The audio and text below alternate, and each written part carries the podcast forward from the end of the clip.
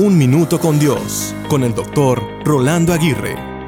La permanencia es fundamental en la vida. Yo tengo un dicho que he usado en repetidas ocasiones que dice, el que no permanece perece. En otras palabras, el que no reconoce que debe continuar, caminar y luchar, es fácil que perezca en su propósito de vida.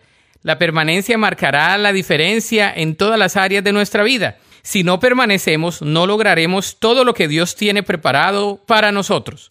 Hemos sido diseñados para resistir, permanecer y conquistar los objetivos en el propósito por el cual hemos sido creados. Sin embargo, tenemos muchas cosas que nos hacen desistir. La primera es la falta de un propósito claro. La segunda es la falta de preparación, planeación y anticipación.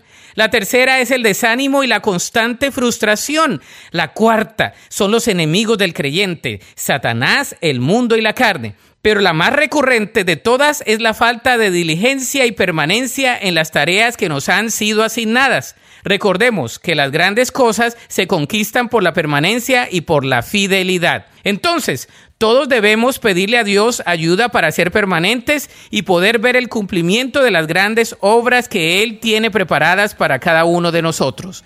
La Biblia dice en Juan 15, 7, si ustedes permanecen en mí y mis palabras permanecen en ustedes, pueden pedir lo que quieran y les será concedido.